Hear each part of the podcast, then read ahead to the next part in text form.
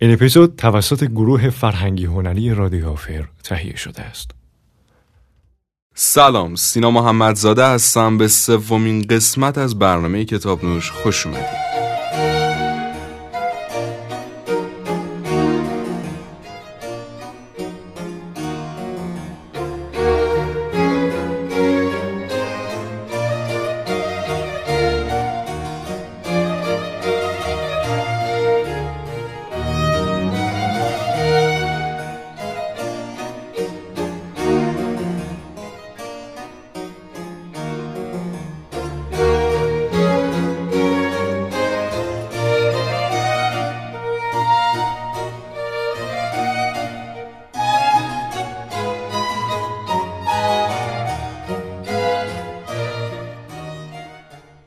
همراهان عزیز سلام. امیدوارم حال دلتون خوب باشه. قبل از اینکه بریم سر اصل مطلب و میهمان امروزمون رو دعوت کنیم خواستم بدونید رادیو آفر یک شگفتانه واسه شما مخاطبای عزیز داره. به دلیل پرسشای شما در خصوص خرید و قیمت کتاب ها از این به بعد تیم رادیو آفر موجودی کتاب هایی که توسط میهمانان کتاب نوش معرفی میشن رو هم داره. و برای کسب اطلاعات بیشتر می‌تونید highlight اول page رو مشاهده کنید. و طبق رسم همیشگی به بیشترین mention در کامنت کتاب نوش هدیه ای ناقابل داده خواهد شد. من سینا محمدزاده به عنوان میزبان شما رو به شنیدن ادامه این پادکست دعوت می‌کنم. قبل از اون یک آیتم کوچیک میشنویم و برمیگردیم تا با میهمان این قسمت همراه باشیم.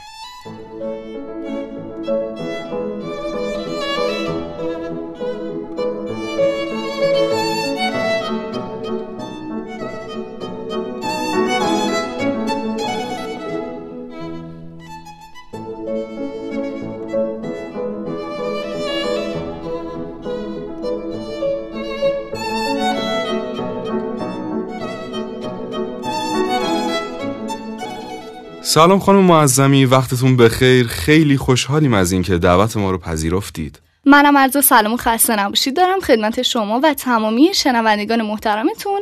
و ای خسته نباشید ویژه میگم به تیم رادیو آفر و تمام دستندرکاران کتاب نوش که همچین فضایی مهیا کردین برای ترویج کتاب و کتابخوانی زنده باشید باعث افتخار ماست. سپاس از لطفتون.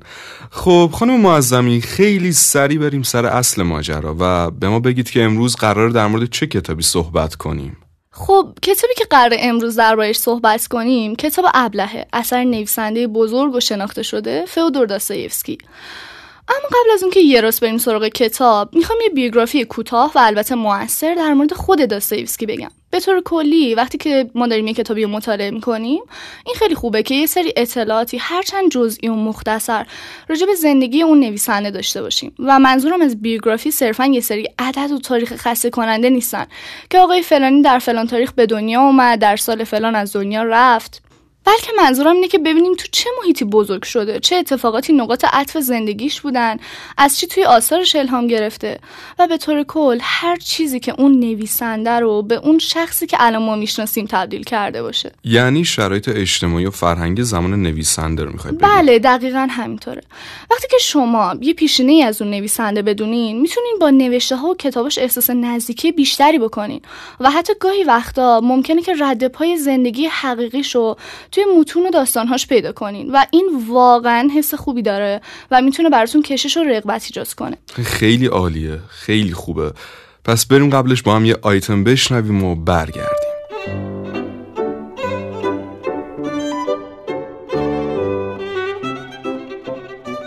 می‌دانید به عقیده من مزهک بودن گاهی خوب است و حتی بهتر. در این صورت یکدیگر را بخشیدن بسیار آسانتر است و تسلیم آسانتر. همه چیز را نمی شود یک بار فهمید و تکامل را نمی شود از کمال شروع کرد. برای رسیدن به کمال باید اول بسیاری چیزها را نفهمید.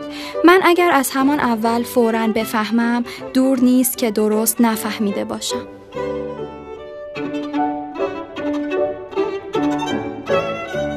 خب برگشتیم با ایتم دوم و ادامه صحبت ها رو بشنویم. بفرمایید. بله اگه بخوام به بیوگرافی شخص داستایوسکی بپردازم ببینید رنج برای همه ما واژه ملموسیه و هیچ انسانی زاده نمیشه بدون اینکه رنج بکشه و بمیره. حالا این رنج و درد و عذاب باعث شکوفایی بعضیا میشه و بعضی ها هم خب به مرز انحطاط و نابودی میکشونه. خیلی از این موسیقی های ارزشمندی که ما گوش می‌کنیم خیلی از کتاب های خوبی که می‌خونیم خیلی از نقاشی اصیلی که تماشا می‌کنیم حاصل درد و رنج این موسیقیدان و نویسنده و نقاشن و اصلا بسیاری از شاهکارهای جهان ما از دل رنج و عذاب آفرینندهشون بیرون اومدن. و در مورد داستایوسکی خب اون زندگی آسونی نداشته. همه ما می‌دونیم که سالهای کودکی خیلی مهم و حیاتی هن و اینکه ما چجوری دوران کودکیمون رو سپری کنیم روی تک تک انتخاب هامون برخورد هامون و کارهامون توی سن بزرگسالی تاثیر داره. داستایفسکی شش تا خواهر و برادر داشته اما خانوادهشون به قایت منزوی بودن و اون فقط اجازه داشته که با خواهر و برادرای خودش بازی کنه. کلا بچه ها هیچ همبازی دیگه ای نداشتن خارج از محیط خونه بچه های خانواده به ندرت از خونه خارج می شدن و خود خانواده هم خیلی کم سفر می کردن. پدر داستایفسکی پزشک بوده و خونه اونا مجاور ساختمون بیمارستان بوده داستایفسکی از سن کودکیش خیلی علاقه داشته که بره تو محوطه بیمارستان با بیمارا صحبت کنه باشون ارتباط داشته باشه. ولی پدرش همیشه حتی اون از همین کار هم منع کرده. به صورت کلی شرایط خانوادهشون یه جوری بوده که داستایفسکی تا سن 18 سالگیش هیچ دوست صمیمی نداشته و هیچ صمیمیتی و خارج از محیط خونه و خانواده تجربه نکرده بوده. حالا این سفر نکردنه این محصور بودنه و این اتش شدید به شناخت آدم ها چه تاثیر روی سبک نوشتار داستایفسکی گذاشته؟ اون توی آثارش به توصیف مناظر و شهرها اصلا بها نمیده و توی کتاباش خبری از توصیف تپه های سرسبز یا جزئیات دقیق شهر و خیابونه نیست. داستایفسکی به شخصیت ها می‌پردازه و اونقدر دقیق به درون هر کاراکتری رسوخ می‌کنه که اون شخصیت تا ابد توی ذهن خواننده ماندگار میمونه. اصلا ویژگی منحصر به فرد کتابای داستایفسکی روانکاوی شخصیت های داستاناشه. یه چیزی که جالبه و من بخوام بگم اینه که داستایوفسکی حتی به شخصیت های فرهی هم رحم نمی‌کنه. و تک تک شخصیت ها رو چه مهم و چه حقیر با دقت تحلیل و بررسی می‌کنه؟ به گونه ای که اون شخصیت ها تا آخر اون با کسی که اون کتاب رو می‌خونن یعنی یکی از کتاب داستایوفسکی رو می‌خونن همراهن. چه پیر چه جوون و فرقی نمی‌کنه. چه شخصیتش مثبت باشه و چه منفور همیشه با اون خواننده همراهن. بله دقیقا. و این باعث میشه که شما احساس کنین حضور هیچ کاراکتری هرچند جزئی و خاکستری بیدلیل نیست و هر شخصیتی نقش خودش رو توی داستان ایفا می‌کنه.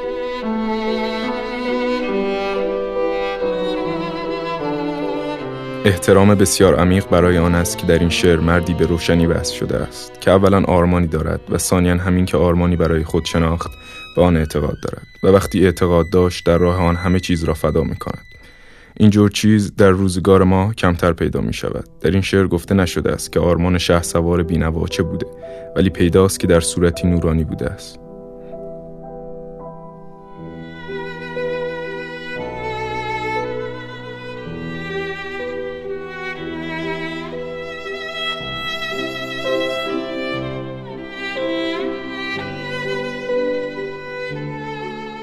خب ما برگشتیم با آیتم سوم در خدمت شما هستیم. حالا خانم معظمی اصلا چی شد که داستایوفسکی نویسنده شد؟ پدرش که پزشک بوده شنیدم خودش هم توی دانشکده این نظامی تحصیل کرده و فارغ تحصیل شده. پس چرا تغییر رویه داده؟ راستش رو بخواین داستایوسکی خیلی آدم ولخرجی بوده و اون اصلا نمی‌تونسته پولاشو درست مدیریت کنه. همون سال اولی هم که فارغ تحصیل میشه تمام ارسی و اموالش رو به باد میده.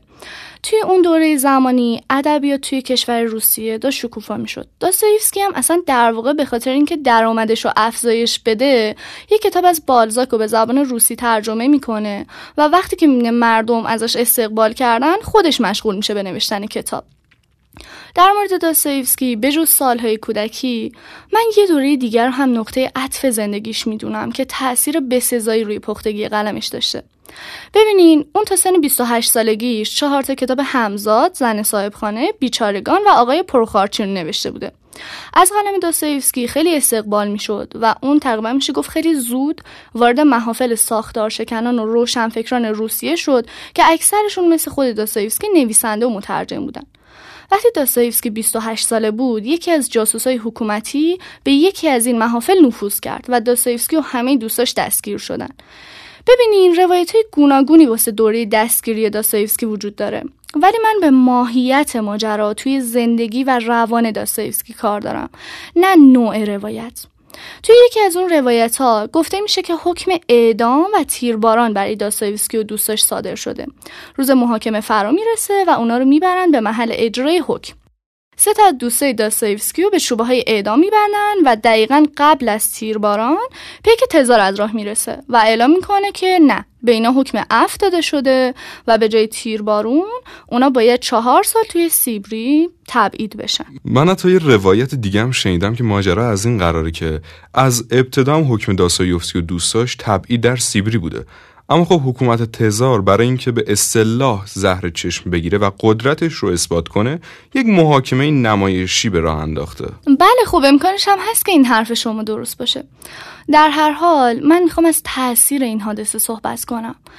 از داستایفسکی نقل قول خیلی جالب شده که اون میگه وقتی ما رو اون روز از محل تیربارون دور کردن و من فهمیدم که از مرگ رها شدم توی شادترین لحظه زندگیم بودم و هیچ وقتی که اینقدر احساس شادمانی نکرده بودم. خب می‌تونین درک کنین چه انقلابی در یه نفر به وجود میاد.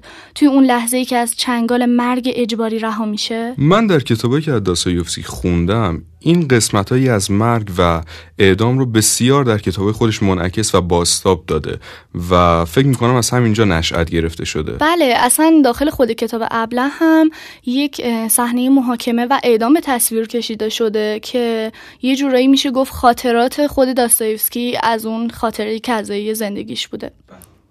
و تنها اون روز محاکمه نیست که داستایوفسکی رو تبدیل به داستایوفسکی کرد. شخص داستایوفسکی اون چهار سال تبعیدش توی سیبریو اینجوری روایت می‌کنه. اون میگه من به مدت چهار سال حتی یک لحظه تنها نبودم و به صورت ناخودآگاه از تمام افرادی که همراه من اونجا زندانی شده بودن متنفر شده بودم و حتی با اینکه اونا ظلمی در حق من نکرده بودن ولی اینکه ناخواسته خلوت منو به هم می‌زدن منو به شدت میآزرد. خب تنهایی نیاز مسلم هر انسانیه. و همه ما می‌تونیم تصور کنیم که چه فشار روانی بدی به داستایوسکی توی اون چهار سال تحمیل شده. وقتی چهار سال تبعید داستایوسکی توی سیبری به پایان رسید اون زیر و رو شده بود. شده بود مردی که توی دوره کودکیش همبازی نداشته منزوی و گوشگیر بوده سفر نکرده بوده از چنگال مرگ رها شده بوده و به مدت چهار سال حتی یک لحظه تنها نمونده بود. اون به خونه برگشت و شاهکارهاش جنیت و مکافات بردرن کارامازوف ابله قمارباز و بقیه نوشت. حس می‌کنم وقتی سرگذشت نویسنده رو بخونیم از حجم عجیب اتفاقی درخشان شک زده میشیم. واقعا جالبه که در موردشون بیشتر بدونیم و شخص داستایوفسکی داستایوفسکی بزرگ. حالا که یه سری از نقاط تاریک و به عبارتی روشن زندگیش رو دیدیم و شناختیم اون سایه سنگین گاه به گاه داستاناش برامون قابل درکتر فکر می‌کنم. بله دقیقا همینطوره. حالا فکر می‌کنم تایم مناسبی که به کتاب ابله بپردازیم. ولی قبلش میریم آیتم بشنویم و برگردیم.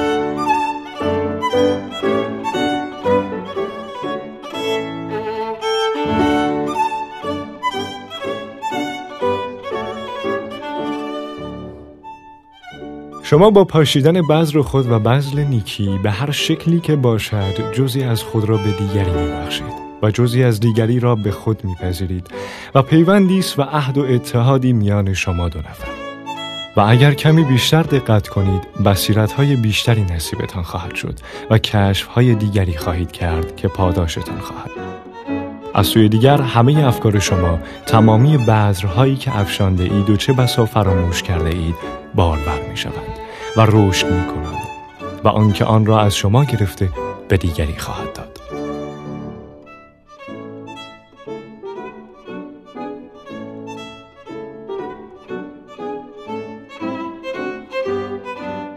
خب برگشتیم با آیتم چهارم و می‌خوایم در این آیتم بپردازیم به خود کتاب ابله بفرمایید خب داستان کتاب در فقط ببخش من یه سوالی داشتم که بفرمید. آیا الان روایتی که می‌خواید از خود کتاب به مخاطبا بگید آیا اسپویل داره یا نه؟ نه معلومه که نه. این در واقع حکم همون خلاصه کتاب داره که پشت کتابا نوشته میشه برای اینکه مخاطب بدونه که خب داره چه داستانی رو دنبال می‌کنه. آها پس شنوندای عزیز با خیلی راحت گوش بده. بله. بفرمایید ببخشید. خب ببینین داستان کتاب در مورد پرنس میشکینه. بازمانده یه خاندان اصیل زاده که از سنین کم به خاطر حملات سرعی که بهش دست می‌داده به صورت نیمچه ابله در اومده و سالهاست که توی سوئیس تحت درمان قرار داره. اون یه نامه دریافت می‌کنه و مجبور میشه که برگرده روسیه. روسیه کشوریه که زادگاهشه ولی زیاد نمیشناستش و به خاطر فشارهای مغزی که در اثر حملات سر بهش وارد میشه ذهنیتش از زادگاهش تقریبا میشه گفت که کاملا پاک شده. اون میره روسیه توی منزل یکی از اقوام خیلی خیلی دورش ساکن میشه و میشه گفت درهای جدیدی از جهان به روش گشوده میشه. پرنس به خاطر بیماری که داشته روحیاتش تقریبا میشه گفتش که مثل بچه ها بکر رو دست نخورده باقی مونده. اون به هیچ عنوان دروغ نمیگه حریص و فریبکار نیست پول واسش اهمیتی نداره حتی به غریبه ها هم اعتماد می‌کنه و همه رو از جمله کسی که آزارش میدن و هم دوست داره. و توی بزرگواری و فروتنی هم داخل این داستان رقیب نداره. من فکر می‌کنم که حالا شخصیت پرنس میشکین مصداق یک انسان حقیقی و اصیله و اینکه میگیم مثل بچه ها بکر و دست نخورده بوده فکر می‌کنم به خاطر همون انسانیت و شخصیت باثبات و استواری که داشته. بله خب دقیقا همینطوری که میگین و پرنس نسبت به بقیه کاراکترها واقعا رفتار مسیحواری داره. خوبیای اون ثابته و میشه گفت در طول داستان هیچ خطایی هم ازش سر نمی‌زنه و هیچ گناهی مرتکب نمیشه. حالا این پرنس میشکین نیمه ابله ما وارد چه فضایی میشه؟ اون وارد خونه های اعیان میشه. خونه هایی که بوی ویسکی و قمار و قدرت میدن و شهری که توش بدون زیبایی یا پول نمی‌تونی زنده بمونی. مردم خیلی راحت دروغ میگن و فریب میدن برای به دست آوردن ثروت برای به دست آوردن قدرت و حتی برای به دست آوردن عشق. اون وارد جمع آدمای حریص فریبکار ثروتمند خودخواه مهربون میشه. و توی کتاب ابله خیانت و بدی از هر کاراکتری ساخته است. هیچ کس جز پرنس میشکین توی خوبی و نیکی ثبات نداره. هر کسی خودخواهی خودشو داره و داره سایرین رو هم قربانی می‌کنه. همچنین توی این کتاب بد مطلق هم وجود نداره و ممکن شما بشین گریه کنین به حال کاراکتری که 20 صفحه قبل اصلا ازش متنفر بودین. کسی که روی دشمنش چاقو کشیده ممکن چند فصل بعد بشینه باش پیمان برادری ببنده. مثلث های عشقی و چالش ها بر سر قدرت و ثروت هم اصلا از لازمه های کتاب ابلهه. دقیقا منم وقتی کتاب رو میخوندم گاهی شوکه می‌شدم که دارم با شخصیتی ابراز همدردی می‌کنم که چند صفحه قبل سرزنشش می‌کردم. هیچ وقت نمی‌تونید با اطمینان بگید که ناستاسیا صرفا یه زن زیباست که هیجان زیادی داره یا اینکه یه دیوونه زنجیره یا یه شکنجهگر و اقواگره. چون اون همه این هاست و در این حال هیچ کدوم از اینها هم نیست. و این موضوع در مورد سایر شخصیت ها حتی کوچیکترین و فرعی ترین هاشون هم می‌تونه صدق کنه. به جز خود شخصیت پرنس میشکین که خب یه جورایی در جلد ابلهانه خوب مطلق رو به تصویر می‌کشه. بقیه شخصیت ها واقعا می‌تونن آدم رو به چالش بکشن. می‌دونین؟ اصلا در واقع داستایفسکی نگاه روانشناختی خیلی دقیقی به شخصیتاش داره. دقیقا. ابتدای پادکست هم گفتیم که اون اصلا هیچ کس اون مسئول نگه نمیداره از این تحلیل های عجیب و غریبش. و من فکر می‌کنم که کتاب ابله خیلی واقع نگران است. در واقع دوستویفسکی مسیح و میون مردم فرستاده. آدمایی که نمیشه گفت کاملا خوبن و نه کاملا بد. آدمایی با بزرگواری ها و پستی های مخصوص به خودشون. به نظرم چالش های این کتاب اگه اشتباه نکنم صرفا محدود به یک رمان ساده یا ادبیات کشور روسیه نیستن و ما می‌تونیم نمودهایی از این چالش های روانشناختی را در لابلای زندگی فردی خودمون و تک تک اطرافیانمون ببینیم. اینکه خوب یا بد مطلق در کتاب ابله وجود نداره اینکه همه خطایی که می‌کنن و در این حال نیکیهایی درونشون دارن ثابت می‌کنه این کتاب بسیار واقع نگرانه و رئالیستیه. و مردم واقعی رو توصیف می‌کنه که روزانه با صدها نفرشون ارتباط و برخورد داریم. آره دقیقا. ببینیم با اینکه داستایفسکی آرمان ها و تفکراتشو به صورت نامحسوس توی کتاب ابله تزریق کرده ولی کتاب اصلا آرمانی نیست و به شدت واقع نگران است. و به نظرم واقعا جا داره قلم داستایفسکی رو تحسین کنیم که اینقدر فوقالعاده مخاطب و درگیر و دو به شک می‌کنه. اصلا هر کس کتاب رو خونده و بعدا که می‌خونه این کتاب مردد میشه. دچار تردید میشه که باید از یک کارکتر متنفر باشه یا دوستش داشته باشه.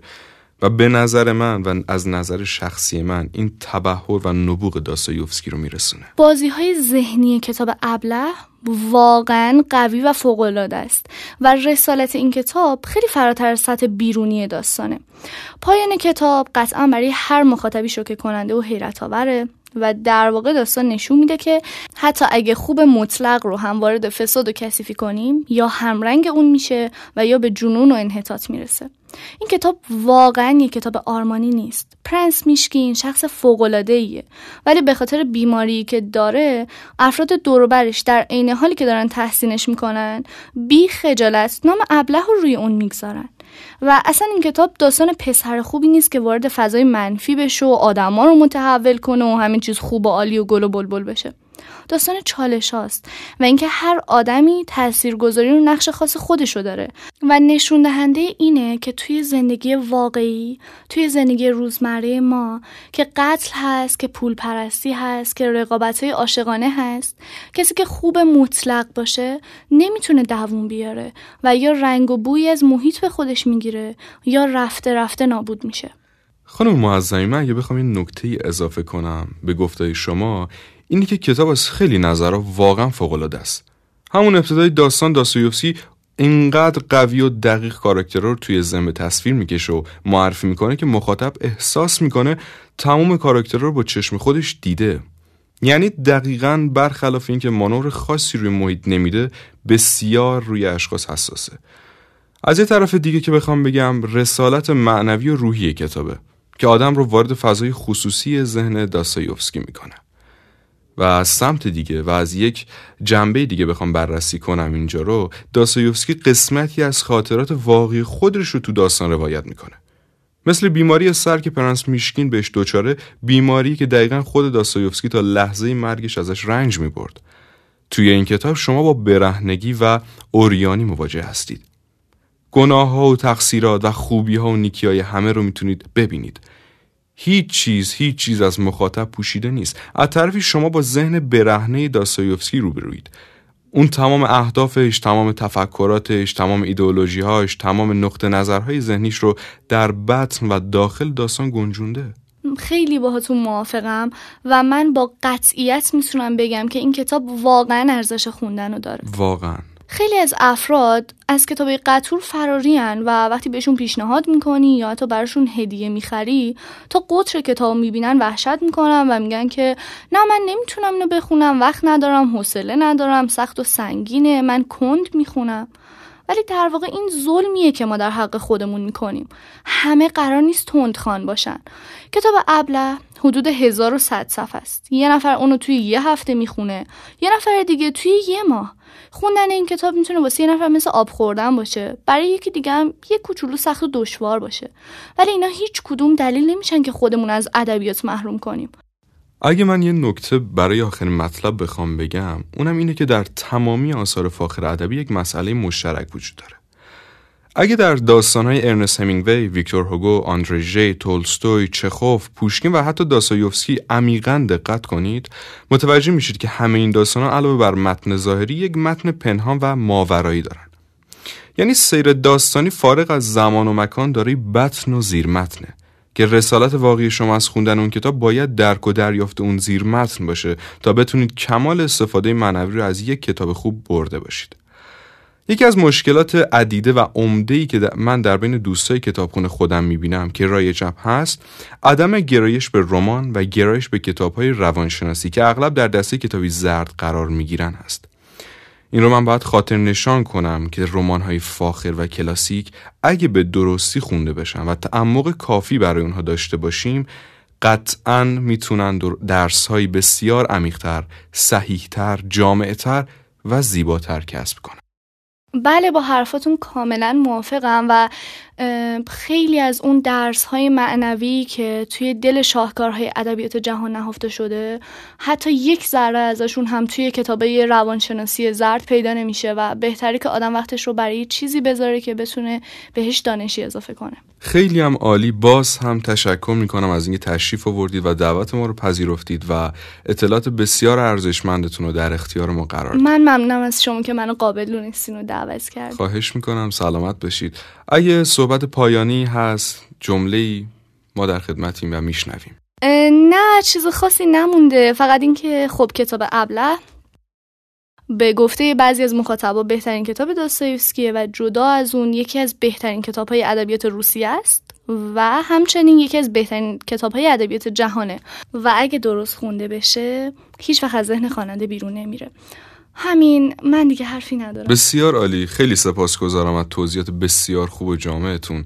هدف ما در گروه فرهنگ هنری رادیوفر اینه که بتونیم با تولید چنین محتواها و پادکست هایی مردم به خوندن و مطالعه کتاب تشویق کنیم تا بتونیم حداقل سرانه مطالعه رو در کشور تا جایی که در توان داریم افزایش بدیم. خیلی هم عالیه و امیدوارم که توضیحاتی که خدمت شنوندگان عزیزمون عرض کردیم مفید و سودمند واقع شده باشه براشون و برای شما و گروه خوب آفر هم آرزوی موفقیت های روز افسون دارم. متشکرم لطف دارید.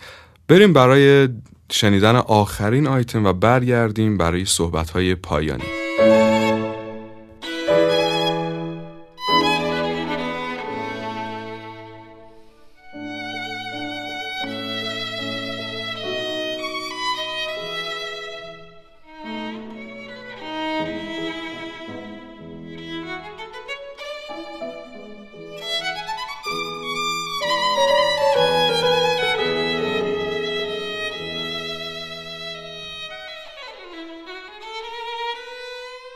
ما برگشتیم با بخش پایانی. خیلی ممنونیم که تا اینجای کار همراهمون بودید. اگه از این قسمت از کتاب نوش نهایت استفاده رو کردید لطفا برای حمایت از ما این پادکست رو برای دیگران ارسال کنید و نظرات خودتون رو زیر همین پست کامنت کنید.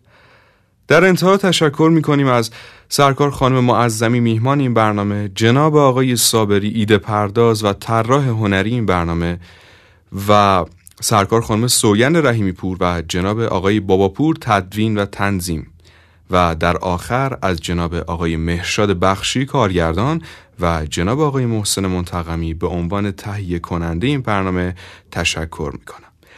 شما عزیزان و همراهان گرامی می‌تونید شنونده این پادکست در کست باکس، یوتیوب، کانال تلگرامی ما و صفحه اینستاگرام و شنوتو باشید و در آخر برای دریافت این کتاب به لینک خرید در اینستاگرام مراجعه کنید.